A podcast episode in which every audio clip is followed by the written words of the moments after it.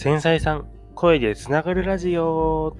ということで、どうもこんにちは、達也です。この放送は、えー、各種ポッドキャスト、それとスタンド FM で現在放送しているラジオ放送になります。ということで、えー、今日はね、3月の14日なんですね。で、日曜日ですね。さっきまでですね、ちょっと大の大冒険、あの、ドラゴンクエストのアニメを見てて、あの、いつも日曜日にはね、結構ハマってるアニメですね。ということで、えー、3月になって、結構桜もね、咲いてきた時期なのかなと思いますね。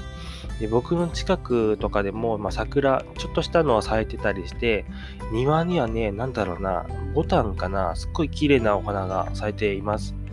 と言って、えー、今日もね、ラジオ収録撮っていこうかなと思います。この放送はね、HSP 気質のたっちゃんマンゴッ達也が放送しているラジオ放送になります。えっ、ー、と、今日なんですけど、あのタイトルにもあるかと思うんですけど、ADHD のことについてね、ご紹介していこうかなと思います。というのもですね、最近なんですけど、あの、僕 ADHD の診断をね、受けたんです。受けたというか、あの、医者とかでこう、正確に受けたわけじゃないんですけど、ネットでね、自分なりにこう、診断したらですね、どの診断もやっぱりね、こう、半分以上当てはまってたんですよね。でもしかしたら僕 ADHD なのかなって思って、あの僕仕事がですね、本当に続かないんですよね。バイトすらこう、続かないのがあるんですけど、まそれが ADHD だけじゃなくてね、HSP 気質なんで、結構気にしがちだったりもするんですけど、まあ、その2つのね、この、えー、発達障害になるのかな、まあ、性格？そういうのがね、こう、合わさってなかなか続かないっていうのがあると思うんですけど、あの、ADHD のことでね、あの、よくある話だと思うんですけど、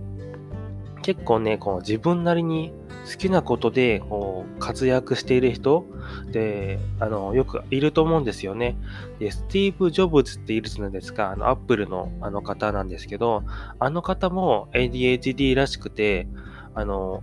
クリエイティブな発想であのデザインがね、生み出されたらしいんですよね。なんでね、この ADHD の方で、ちょっと仕事が続かなくて悩んでるって方とかね、あの、自分なりの好きなこととかをね、こう突き詰めていってもいいのかななんて思っているんですよね。で、僕がですね、ADHD で、あの、3つぐらいね、タイプがあるらしいんですけど、僕がですね、多動型と、えっと、衝動型かな、多動型、衝動型と注意型って確かあったと思うんですけど、僕は多動、衝動型だと思いますね。それに HSP のね、繊細チックなとこが掛け合わせてる感じで、あるかなって個人的に思っている感じですね。で、多動型と衝動型って何なのかっていうと、確か多動型はいろんなことをこう、こういろんなことややってしまったり、いろんなことやりたくなったりってことかな。で衝動型は、やりたいなって思ったことを止めずに、のやりたくなってしまうっていう、まあ、自分の欲求とか欲望を抑えれなくなってしまうっていう感じだと思うんですよね。なんで、えっと、やりたいことにはすっごい集中して、あの、成果というかなんだろうな、こう突き詰めていってしまうっていう感じで、まあ、興味ないことはね、全く目を向けずに あのやんない感じなんですけど、本当にね、この自分の好きなことが見つかったらそこに一点集中して過集中っていうのをね、えっと、やってしまうので、すっごい、なんだろう、普通の人がやんだようなことをやったり、すごいクリエイティブな発想を生み出したり、なんかあるらしいんですよね。なんでこの成功している人たちとか、結構 ADHD 気質の人が多かったり、あの起業している方とかは結構 ADHD の人が多いらしいんですよね。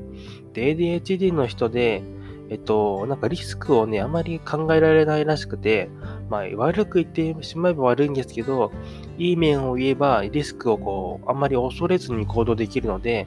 あの、どっかしらでね、すごい利益を出したりするらしいんですよ。で、あの、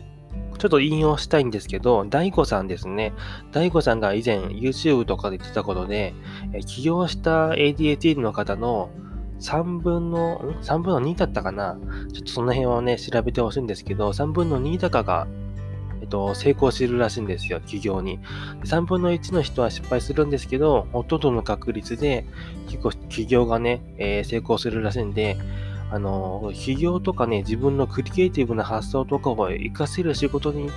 つければ、すっごいね、こう、成果を出せるらしいんですよね。そういうのをちょっと思って、あの、最近僕はね、あの絵の勉強というか、絵に興味が出てきて、あの、ちっちゃい頃のね、えー、母がいるんで、母がですね、僕の、あの、あの、僕、母が家の片付けをしてたんですけど、そこでね、僕の、えー、小学校ぐらいの絵が出てきて、あの芸術的だよっていうのをね あの、めっちゃ褒めてくれたんですよね。で、絵ってなんかいいのかなと思いつつね、あの、ちょっとね、岡本太郎さんとかをね、結構僕憧れてまして、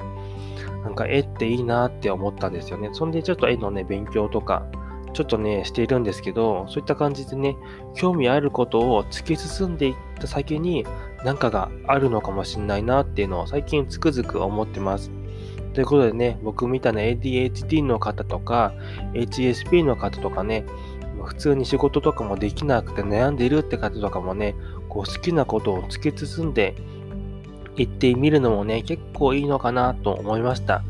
まあ、こんな感じにね、僕も ADHD なんですけど、まあ、唐突にね、飽きたりすることもあるんですけど、まあ、そんな感じにね、こう自分の気になったことを突き進んでいくのもね、一つの手なのかなって思ってます。ということで、この放送はね、ADHD のこととか、えー、HSP のこととか、